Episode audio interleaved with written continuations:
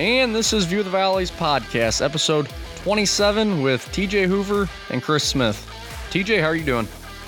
Oh, doing well. You know, basketball season's in full swing coming up here on the Christmas holiday, and vaccine has been released, so maybe we can see some things coming to an end here. You know, when they say the light's at the end of the tunnel, but we're still in the tunnel, so hopefully we can get through these next few months here and everybody can stay healthy.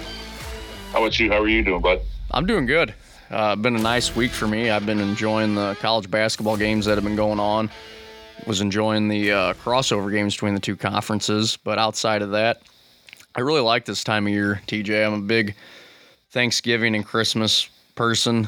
I like the foods at Thanksgiving, and I really enjoy looking at Christmas lights, or, you know, around the holidays, and, you know, just being with family, and, you know, looking forward to some off days here coming up for work, and sitting back and, you know, just relaxing for, you know, a couple days.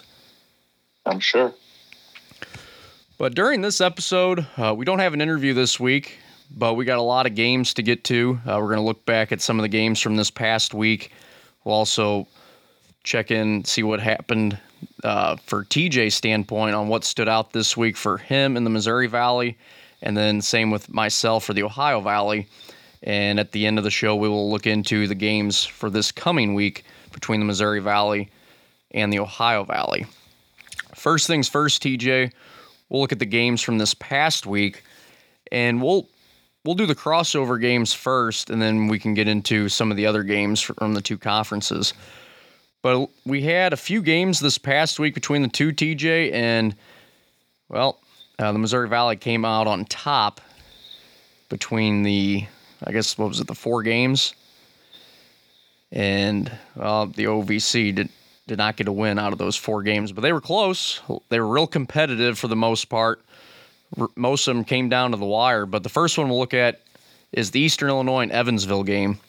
Evansville came away with a 68-65 win over Coach Jay Spoonhour and the Panthers. Eastern trailed at 34-19 at the half, so Evansville put together a really good first half. What did you see from Evansville in that game? Well, I just saw, you know, that they finally got over the hump there. You know, they held on. Like you said, that they had a really good first half, but that second half, Eastern came on. You thought their senior-laden team was really going to pay off for them. But saw some different guys step up. Evan Kuhlman played really well for the Aces. I think he ended up with like 15 points, and you know, which is a good night for him. But they had five guys in double figures, so you saw that kind of get distributed around there. I think you're starting to see Shamar Givens and Jawan Newton kind of come into their own for the Aces. But, you know, I thought it was really good for the Aces that they were able to come out on top. If I remember correctly, I think Eastern maybe even taken the lead late, hadn't they? Or did they never catch up to them? I'm not sure. It was close really late in the game. I know Eastern battled back, but it was, you know, as you said, Evansville was really getting over the hump with that win as it snapped their losing streak. But when we had Coach Spoonhour on, you know, last week, he was talking about some of the free throws they had missed in previous games, which kind of led to some, you know, led to a deficit, but they struggled at the line against Evansville, 6 of 11, which was good enough for 54.5%, whereas Evansville was a lot better, and basically that was the difference in the game. They made 13 of 17 from the line for 76.5%. One of the areas that did keep Eastern in the game, Josiah Wallace was 3 of 3 from three-point range, and Max Smith was 4 of 5. So, I mean, as a team, I believe it was over 60%, which is, if you have a team shooting over 60% from distance and you shoot 18 threes, attempt 18 threes, most people are thinking you're probably going to win that game. Right, yeah, shooting that well is usually a good indication that you're going to be leading at the end of the game, but that definitely didn't work out for them. No, it sure didn't. Marvin Johnson led the way with Eastern with 17 points in the loss. Moving on to the Valparaiso and SIU-Edwardsville game. Valpo had the Cougars number, came away with an 80-58 victory. The Cougars were led by Sidney Wilson with 16 points, and Valparaiso was led by Sheldon Edwards with 20 points, 8 rebounds, so nearly had a double-double in that game. First half, Cougars struggled from the field, only had 22 points. Second half, both teams started to pick it up a bit it was kind of a track meet in the second half, 47-36 in the second frame. But that was another game, TJ, where I think Valparaiso they were near double-digit point favorites, if I remember. If not. Yeah, I think they were. I think it was 13. The game just started out really slow. At one point, I think it was like 4-0 as they were approaching the under-16 timeout, So even though they pulled away late, Edwardsville was always kind of there, so to speak, because Valpo just couldn't put some things together. And I'm still, trying to figure some things out with Valparaiso and who they are this season. But, I thought it was another good win for the Missouri Valley, but for Valparaiso as well. Some of their freshmen are really starting to step up. Valparaiso. Well, when you look at the game, neither team shot the ball well from deep. Valparaiso was able to put up 80 points, but it did not really come from three-point range. Yeah, they outscored the Cougars 21-6 from distance, but they also attempted 25 threes, so they only shot 28% from deep, or SIU-Edwardsville. That hurt them in the game. They shot less than 12% from three-point range, 2 of 17. And followed that up from the free throw line at 46%. So overall, they did not shoot the ball well, which on the road, it's hard to win when you shoot, poorly from three-point range and from the foul line. But the next game, which was the game you probably had your eyes on most of the week, was Carbondale against Murray State. SIU came away with a 70-66 win over Murray State. And this was a game we had talked about on the last episode that we were both really looking forward to. And I thought Murray State was going to have Carbondale's number just with the confidence they were riding in on after basically taking it to Austin Peay by 30, a couple days prior to the game against Carbondale. Right. I thought it was going to be a good test for SIU going into that, but I was, as a fan, I was worried about the game after they kind of took it to Austin Peay and all the good things we were hearing in the preseason hype about Austin Peay.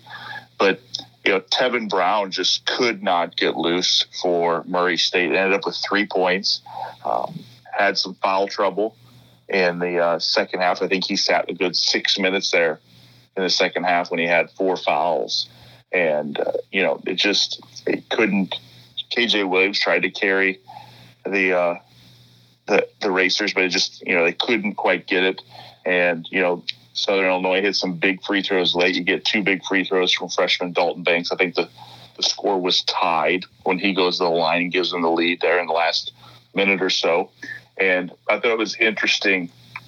We talked about before that I think SIU only had one player on their roster with more than one season of Division I basketball. Mm-hmm. But then late, they had several freshmen out there, and Kyler Filewich, who's a freshman from Canada, really had to step up because it looked like Anthony DiAvanzo was struggling with his conditioning.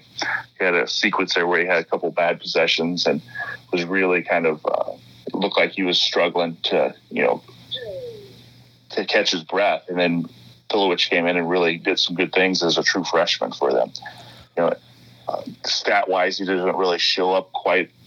There's not a lot that shows up, but definitely I thought he had a good game for the Salukis. Well, what stood out to me in that game on the SIU side was how balanced of a game it was. The offense for Carbondale, they had 5 guys with 10 or more points. They had 5 guys in double digits, but it wasn't like a certain player did a lot more than another. The highest scoring player on the team, 2 guys had 13 points. So if you have 5 guys with 10 points or more, but the highest total is 13, it's hard to really defend, key in on a guy when you're spreading the ball around as well as the Salukis did against Murray.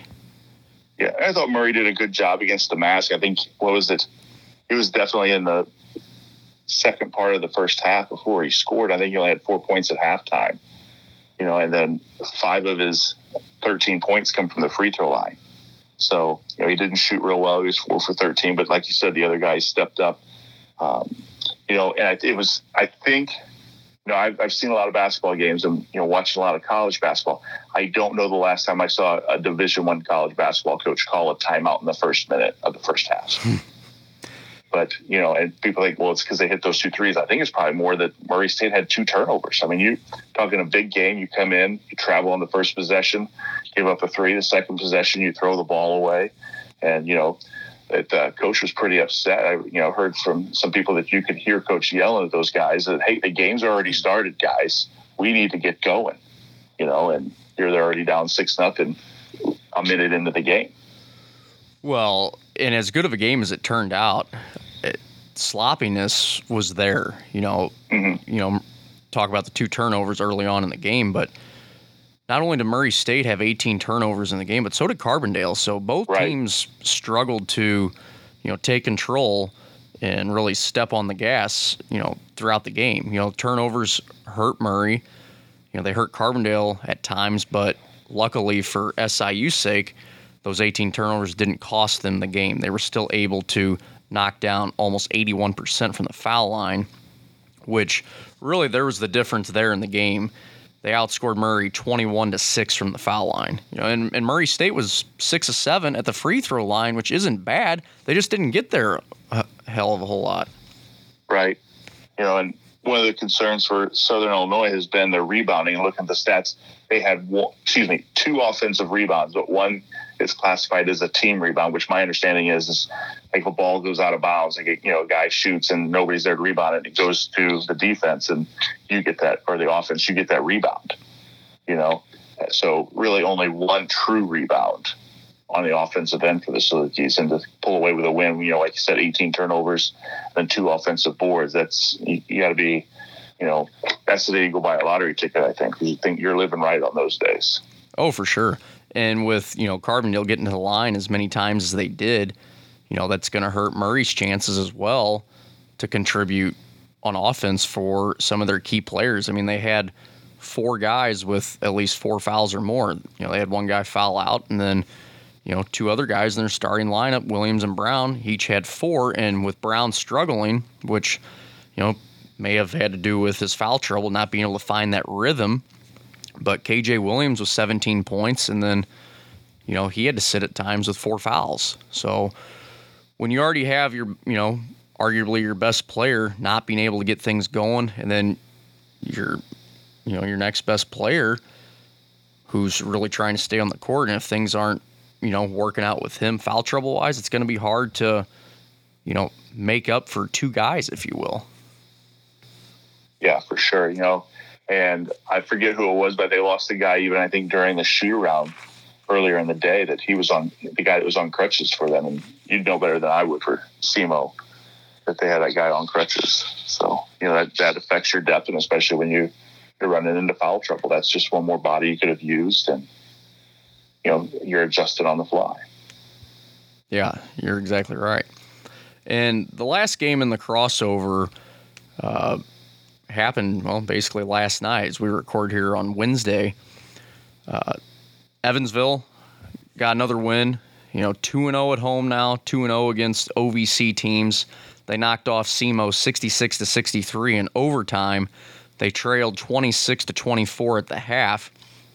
And what I saw in this game, TJ, it was a pretty well defensive game. You know, there were some open shots that neither team, you know, were able to knock down, but both teams were able to force some turnovers. Evansville forced SEMO into 16, which, you know, I don't want to say wasn't expected. You know, SEMO having a new coach, you know, you got guys that haven't really played together that much. They only have a couple returning players. All the rest are transfers and, you know, and freshmen, but to see that SEMO was able to be competitive against Evansville, which, you know, from SEMO's standpoint, very winnable game. But even though it's a loss, if you're a fan of SEMO or just somebody that follows the OVC and wants the OVC to do well, you got to like where Coach Korn has the Redhawks right now. They have a losing record 2-3, but all three losses are in overtime. And this game against Evansville was just as competitive as their other two losses. Yeah, you know, it was definitely one of those games that came down to some big possessions late. You know, I thought that SEMO had done their job and come back to tie it before. I think it was in Givens that hits that layup at the end there. Yep. To you know, it gets the and one possession, and I mean it was a, from a coaching standpoint, you like it that you come down and you don't have to call timeout and let the other side get set up, and you obviously have that luxury when the score's tied as opposed to when you're down. But you know, made a big time play, got to the rim, and you know, drew the foul and sealed the game for him. Yeah, and you Noah Fredericking, 11 points. He was 2 of 4 from 3-point range, and that was an area where SEMO was able to key in on Evansville to keep them in the game. Yeah, SEMO had I think they had a 4 or 5 point lead kind of late in the game.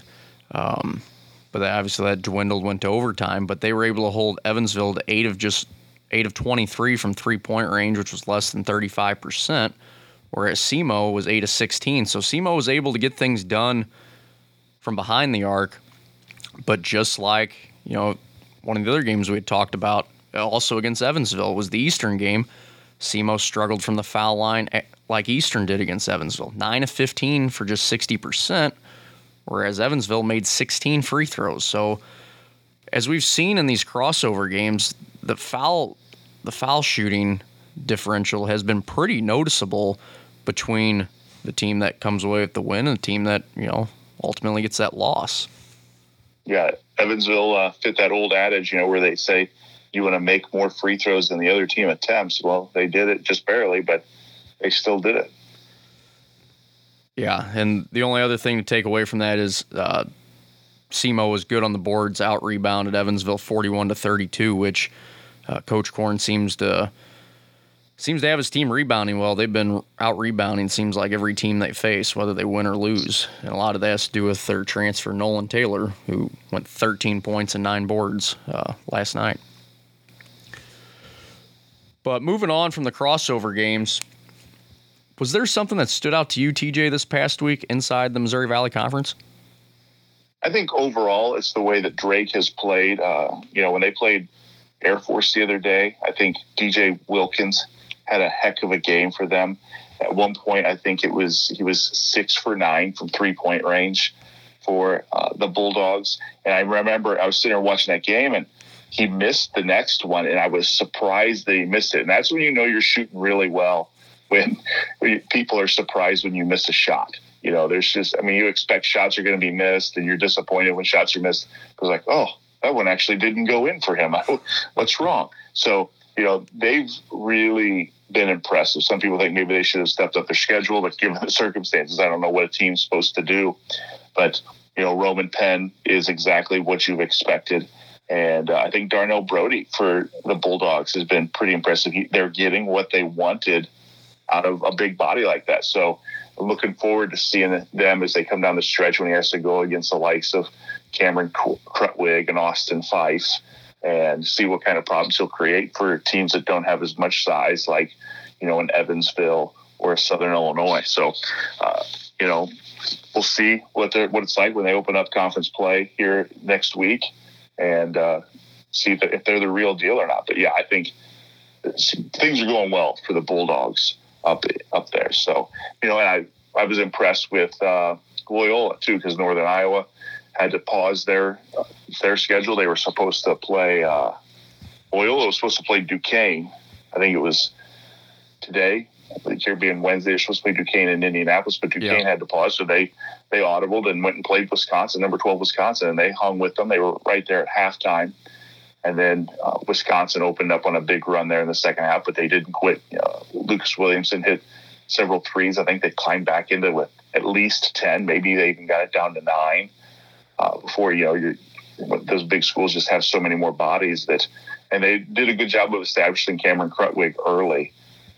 Really pounded the, you know, forced the ball inside to him and had some good things. And I think Crutwig's passing from the post, it's no surprise to people that have watched the Missouri Valley, but he did a really good job with that yesterday too, making sure his teammates were included. And their transfer from Oakland, the Norris kid, has been been a great addition for them too. So, you know, with Northern Iowa's injury problems, we didn't talk about this last week, but A.J. Green, it looks like he's going to have surgery and be out for the year.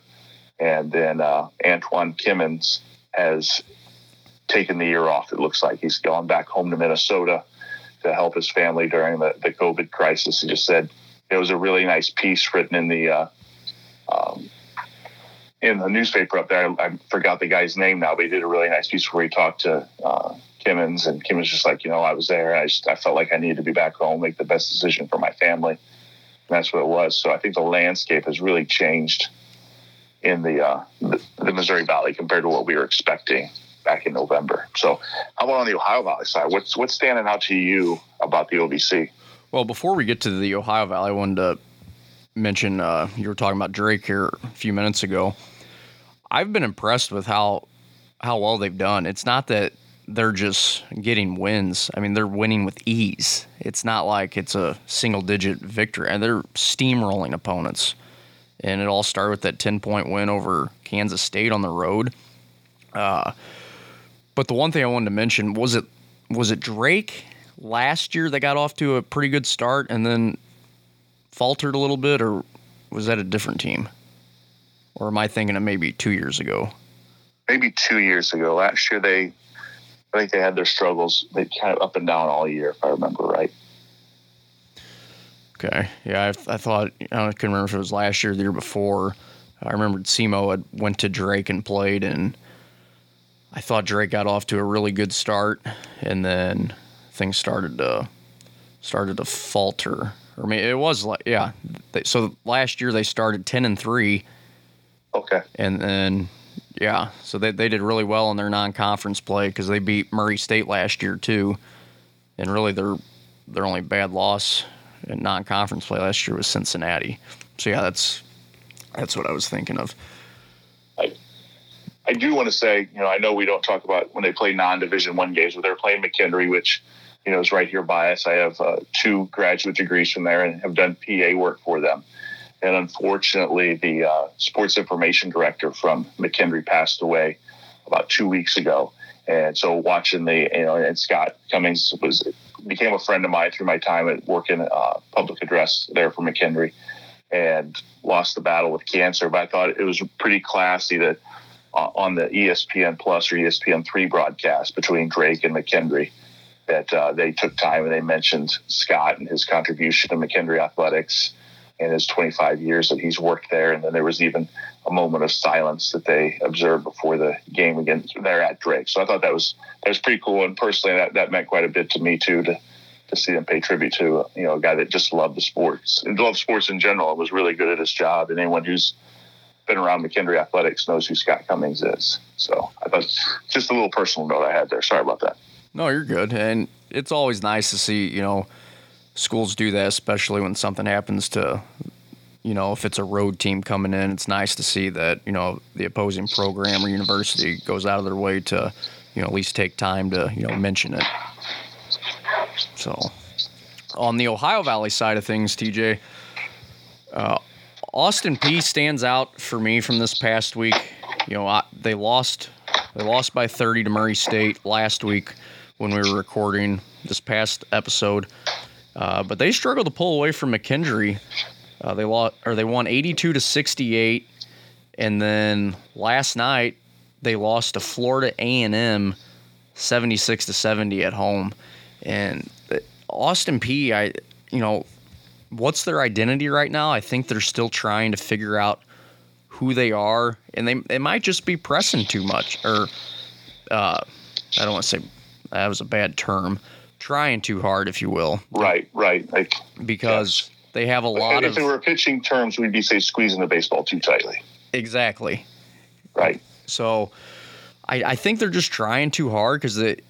You know, it's been a while since Austin Peay has been, you know, picked to win the conference. And, you know, when you have the OVC preseason player of the year and defending player of the year and Terry Taylor, you know, they got a lot of people looking at them, and a lot of these other programs like Murray and Belmont that have been up there at the top, you know, they're going to use that as, you know, some incentive to, you know, take them down, you know. So seeing that Austin Peay was picked to win the conference, and then especially seeing them lose at home to Florida A&M, 76-70. Yeah, it was a close game at the end, but really Florida A&M never. I mean, Austin Peay really didn't threaten them that much. It was tied. Yeah, I think half. They cut it to four a couple times, but A&M always had an answer, and they previously hadn't won before. I mean, but now they were playing some true high majors, but still to lose to Florida A&M at home is something you can't be pleased about. And they allowed the Rattlers to shoot nearly 56% from the floor. Terry Taylor was able to, get in double digits in the game. He had 13 points. And you look at Taylor on the year, he's still averaging a double-double thus far. He's averaging nearly 20 points per game, over 10 rebounds to this point. But they're going to need some other players to step up and contribute. Jordan Adams, one of the good players on Austin Peay outside of Taylor, but he's missed the last two games. He didn't play against McKendree. He didn't play last night against Florida A&M. So with Adams out, Austin Peay's going to need some other guys to step up. And Coach Figger, he's a good coach. He's gotten Austin Peay, back on track after the, the Dave Luce era. And I don't think this team's, they lost these couple games, but I don't think they're done. I don't think they're going to struggle all year. They got too many weapons, and I think they just need to take a step back, regroup, take a deep breath, and take it, day by day, and things will get back on track. And I think Austin Peay will be just fine in the standings when everything's all said and done. Yeah, I hope so. We're kind of looking at that from the SIU's perspective. That's why the Murray State win felt so big for Southern Illinois, because they had just beaten Austin Peay so handily. So then, you see that happen last night. You kind of wonder if Austin Peay's a real deal or not, but hopefully they can bounce back and be a good representative for the OVC. Absolutely. But looking ahead to this week's matchups, TJ, any games that stand out to you on the Missouri Valley side of things? Well, I think it's interesting that Southern Illinois is going to do a back-to-back with North Dakota here on Thursday and Friday, and kind of get them ready for, the idea that that's how they're going to play their conference season, is going to be on back-to-back days, and give them a chance to adapt, maybe try and really look at their depth.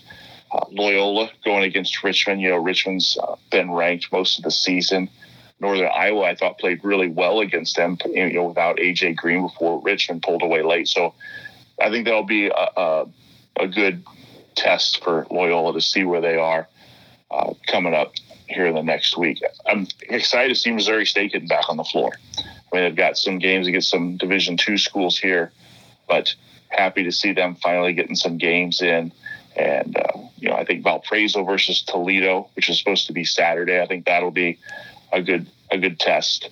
And, I think those are always good ones. I think Chicago State is trying to play every team in the Missouri Valley Conference. That's what it looks like. I think that's their objective. I mean, I think yesterday they said they had six players dressed at one point, it looked like, when they were coming out, but I didn't get a chance to watch their game against Illinois State yesterday. But they're just anyone that calls, they're answering the phone and they're showing up. So then we have another crossover game on Monday at Belmont is going to go to Evansville. So 2 weeks ago you might have thought, well, Belmont should win that one pretty easily, but now Evansville shown some fight, and Belmont. I shouldn't say it'll be a good test for Belmont, but I think it's a better game now than you probably thought 2 or 3 weeks ago. I think you're exactly right, and seeing how many three-pointers that Evansville's been attempting, if they're able to knock a couple of them down, get their confidence up, there's no saying what could happen against Belmont. If Belmont's three-point shooting's off and Evansville's able to get out and defend that three, and then Evansville's able to knock down a couple, I mean, it could be a good game, and it could be a game where Evansville, could sneak out a win, even though Belmont will more than likely be favored in the game, probably by, I'd say, 7 to 8 points. Who knows? It's 2020. Crazy things have happened this year, and it would not surprise me at all if Evansville was able to somehow win against Belmont at this point. Yep. And then another crossover game next Tuesday, Indiana State is hosting SEMO. Would you be willing to take a prop bet that SEMO goes to overtime with an MVC team? I think if I was given, if I was able to bet that at this point, I would do it. And if I lost, so be it. But, you know, I was watching the game last night, and I was literally talking out loud. I'm like, is this game really going to go to overtime again? Like, the heck with these non-conference games being, you know, lessened. SEMO's about ready to play another full game with all these overtimes they've played. I mean, to me, it's free basketball. It's like you're going shopping, and you have 5 minutes free. You had what you were going to pay for in the 40 minutes, and you get 5 minutes free. It's great basketball, you know. Yeah, and tip your cap to Coach Korn. He's getting the guys out there, getting them ready to play and competitive, getting them, But man, it'd be great if they could, finish one in regulation. But right. Well, the last one on the MVC side I had, it's probably the biggest one, is Bradley's going to go to Mizzou. Mizzou cracked the rankings this last week after their big win over Illinois in the bragging rights game, and so this game's been scheduled since this summer, and hopefully they're able to pull it off. But that will probably wind down the non-conference season for the MVC, because unlike the OVC, they're waiting until I think it's that next weekend or that weekend after Christmas where they're going to get rolling. Sure. Before we move into some of the Ohio Valley games here, the one part I do want to mention, Indiana State played SLU last night, and it was a real scrappy effort by Indiana State, I thought. Yeah, I hadn't had a chance to watch SLU play yet. I was pretty impressed with them. They're fast. And of course, they have the Goodwin kid that's, been their leader here for the last 2 or 3 years. And I was really impressed by them. But, there was, I thought Cooper Neese had a pretty good game for the Aces, if I remember, or not for the Aces, goodness gracious, excuse me, for the Sycamores. But, I thought, they didn't give up. They cut it down to, 12 late. Mm-hmm. And forced SLU to keep playing. It wasn't just like, hey, we got up 20 and now we're going to run away with it. But I think you're to the point now, especially for Indiana State, that, hey, we got to start winning games. We can't just be satisfied with being competitive. But you got to look at SLU. It's got to be a team I think is going to play in the tournament. Yep. And, they're going to finish top 2 or 3 in the A-10, which I think the A-10 is a level above, the MVC and the OVC. They're still a mid-major, but they're probably as close to being, a major as any mid-major school and as any major conference there is. So sure. You can't be ashamed of losing at SLU, and hopefully they can turn it around here. No, I think SLU, the A-10 is going to come down to SLU and Richmond, and Richmond just took it to Vanderbilt today. But yeah, as you said, Indiana State's probably doesn't want to have that mindset. Well, we're just being competitive, but SLU's a very good team. Coach Travis Ford has SLU going in the right direction, and it's not a bad loss for Indiana State. But maybe they'll be able to use that game against SLU to get them prepared for a game against SEMO. Right, and they just had that game against Purdue too, where I thought they showed pretty well. But the inside post presence of Purdue proved to be the difference. But on the Ohio Valley side, looking forward to the game. Well, tonight, Jacksonville State and Tennessee Tech play again. They played earlier in the week, and Jacksonville State came away with a 73-67 win. Tennessee Tech still searching for that first win. They're 0-6, but they've been getting more competitive as each game has gone by. They lost by 6 to Jacksonville State. I believe they lost by 1 point to, I think it was Western Carolina. But Brandon Huffman, transferred from North Carolina, has been big for Coach Harper at Jacksonville State, and he was big in the game against Tennessee Tech this past week. He only played 17 minutes, but he had 16 points.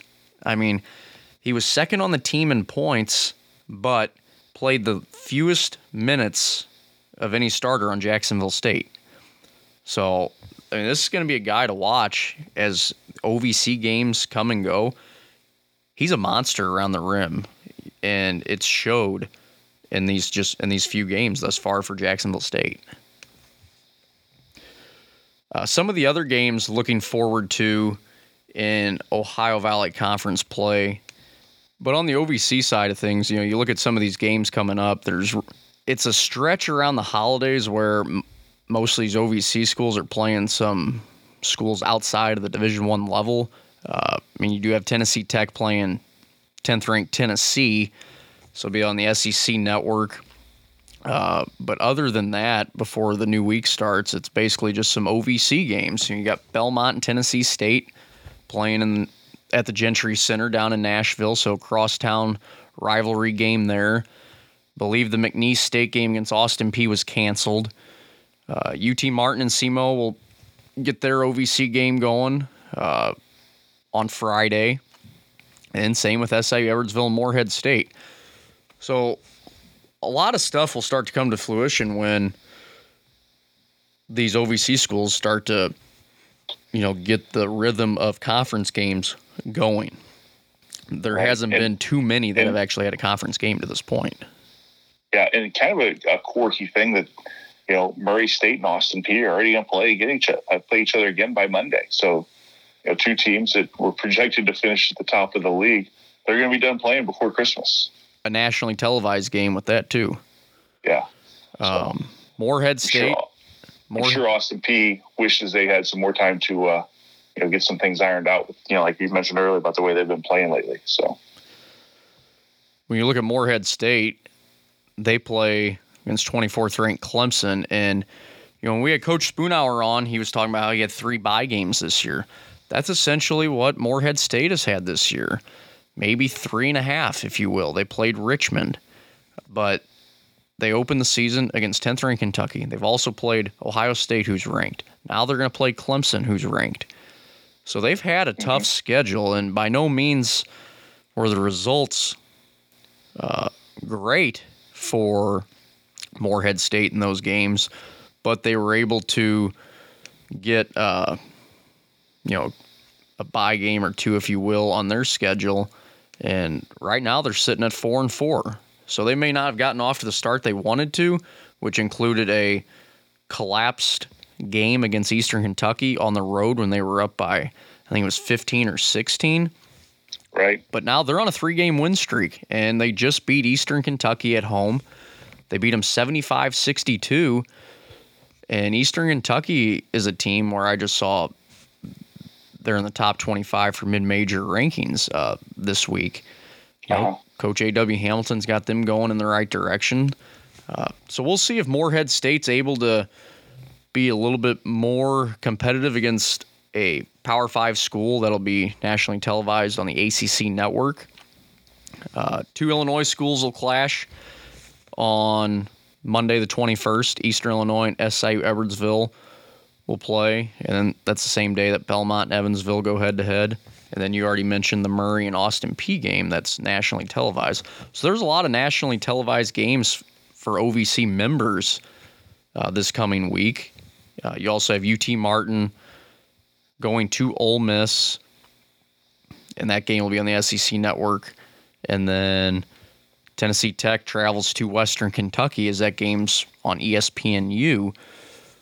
And while this game might not be nationally televised, I'm looking forward to Tennessee State playing at home against Chattanooga. Chattanooga's one of few teams that are still undefeated. They're 6-0, 3-0 on the road, but really not sure what Tennessee State is at this point because they've had so many games canceled to this point and basically are just starting their season. You know, they opened the season against Belmont and then just played IUPUI and lost by 3. And now they got to play against Belmont on the 18th before they play Chattanooga. So it's like, well, congrats, we're going to start our season, but we got to play Belmont twice, right, you know, out of our first 3 games. And undefeated Chattanooga. And Chattanooga, too, is your 4th. You know, it's like, right, we haven't gotten to practice a lot. We haven't gotten to, you know, knock the rust off a lot. But here, we're going to have 3 tough games, you know, in our first 4. And, you know, see what happens. But other than that, there's not many other games inside the OVC that we haven't already talked about. Yeah, there's the crossover games, but Other than that, it's the, you know, it's the holiday time, so not too many games will be taking place for the OVC, but I think this will give a lot of the OVC teams, you know, a chance to kind of catch their breath, evaluate themselves, see where they're at. You know, the head coaches will start working with their coaching staff, and I'm sure they'll really start to dissect some film during some of those off days. Yeah, they'll enjoy the holidays, but I think this is a time where they're going to take a step back and really try and evaluate and see, is there something we could get better at? Or, you know, are we two steps back than what we thought we'd be, or are we ahead of schedule at this point?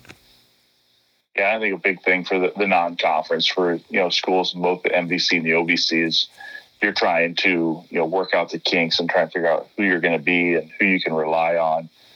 Get your rotation going for once you start full-fledged into the conference season, which, you know, is a little bit different for each of our conferences, but still, that's what they're trying to do. Is, historically, you know, obviously the OVC had two teams in a couple of years ago, but the last few years they've mostly been one bid teams. So you have to be ready to make some noise in your conference at this point. For sure. With that, that'll kind of wrap up the MVC OVC side of things and kind of wrap up the show too.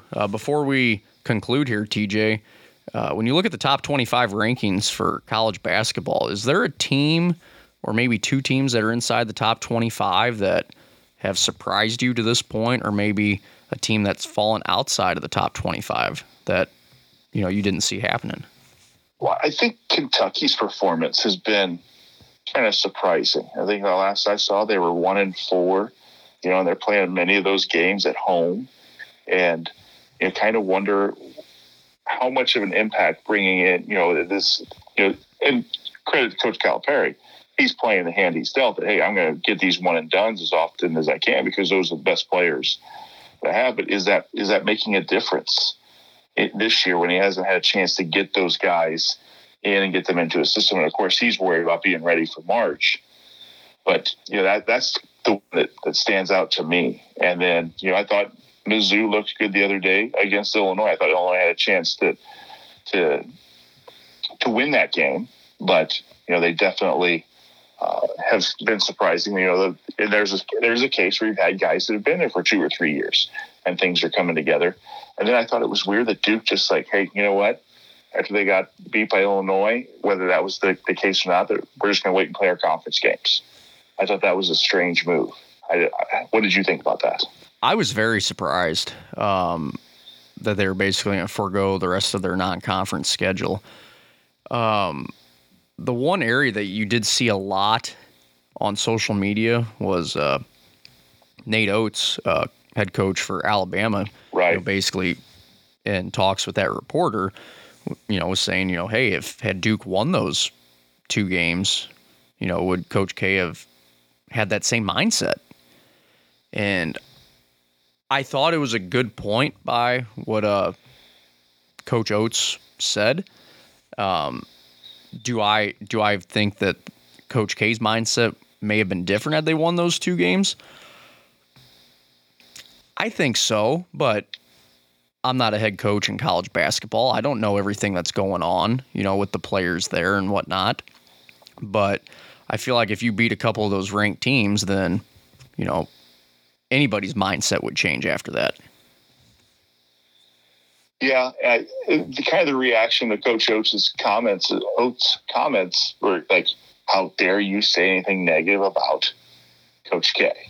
You're like, "Well, you asked me a question, and yeah, you know, we are always clamoring for players and coaches to give us, you know, more forthright answers than the canned answers, and he does it." And it's kind of like, "How can you say anything bad about Coach K?" Yeah, you know, said he was, you know, he's asked his opinion, he gives his opinion. Obviously, you know, people have the right to, you know, be critical of your opinion. I just think it's kind of a weird scenario. Like, well, we can't say anything bad about the decisions that Coach K's made, and you know. But I think it doesn't look good when they have, you know, a significant loss at home to Illinois, and then that's when they make the decision like, "Hey, we're going to shut this down." Yeah, and how's that going to play when if they go into ACC play and they finish, and I don't think this will happen, but if they finish 5th or 6th, well, now you don't have any good resume building wins outside of the conference. Yeah. You know, and it's kind of like what we're seeing football wise with Ohio State. Like, well, we still know they're really good.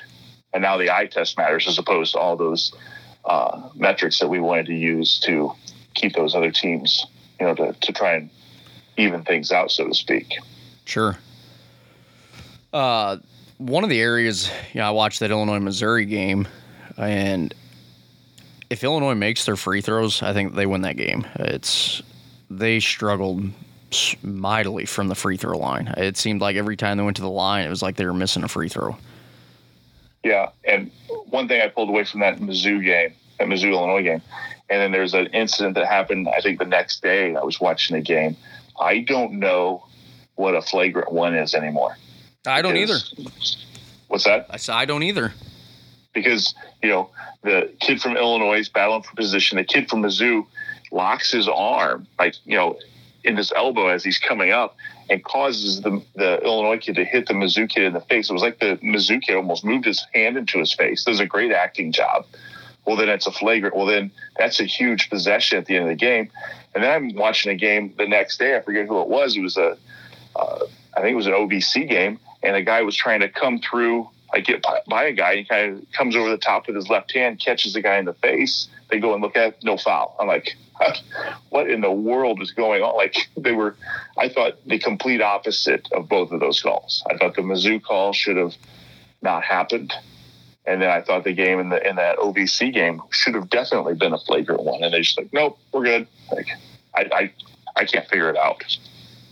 No, it was definitely a real questionable call, especially in a very tight rivalry game, and a game that typically doesn't take place on a school's campus. Mm-hmm. But, you know, that's in a situation where, you know, you can't blame. Yeah, the call was, in my opinion, bad, but if Illinois takes advantage of those freebies at the line, right, they're probably not in that spot. Yep. So, and I'm definitely one of those people. I'm not a person that's going to say a referee decides the game. I hate the phrase when someone says, well, you know, the referee decided the game. Like, well, if the referee doesn't blow their whistle, they still decide the game. If you don't call a foul, you decided it, just like you would have had you called the foul, you know. Sure.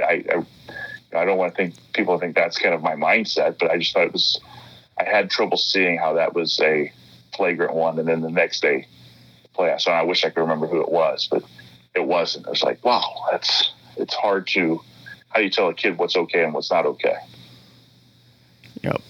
The one team that is in the top 25 for me that I think could make a run for their money, move up the rankings even more, and compete for what I think could be a championship in their Power 5 conference. I've been impressed with Rutgers. You know, Rutgers is ranked 19th. They're 5-0 thus far. They beat Syracuse by 10. They won with ease at Maryland, 74-60. And this game against Illinois coming up at home, I think is going to say a lot about where Rutgers is at. But Ron Harper Jr. is a very good player inside the Big Ten and a very good player for Rutgers.